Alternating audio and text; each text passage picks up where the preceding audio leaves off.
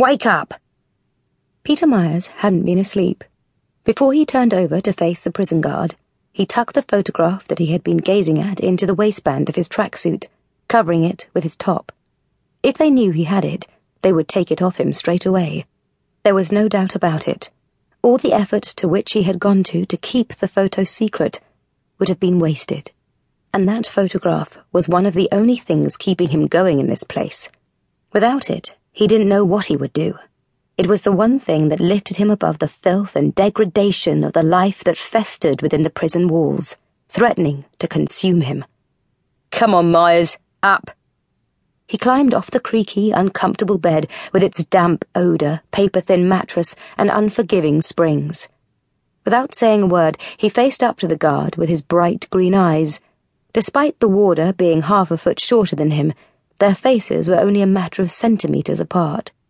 Myers could smell stale tobacco on the man's breath. Look lively, Myers. The guard liked to act tough, play the bully. Peter Myers scratched at his greying beard and continued to stare at the guard. He could sense his discomfort. No matter how well he tried to hide it, the man was afraid.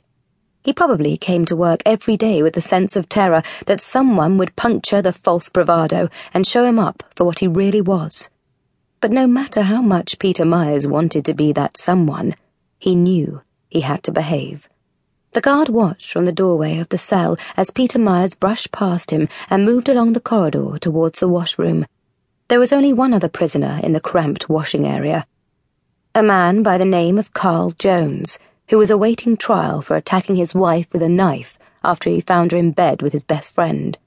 Jones liked to think of himself as a bit of a joker sometimes playing the fool, and at other times trying to make a fool out of others. Myers just found him annoying. He wanted to swat him away like a persistent fly. He didn't acknowledge him as he entered the room. Bending over the sink, he swilled his thin, angular face with ice cold water. Hey, Myers, is this your girlfriend? Peter Myers, his face dripping, glared at Carl Jones in the mirror. The man was holding up the photograph. It must have fallen from his waistband. Hey, she's a real looker, he said. Nice per.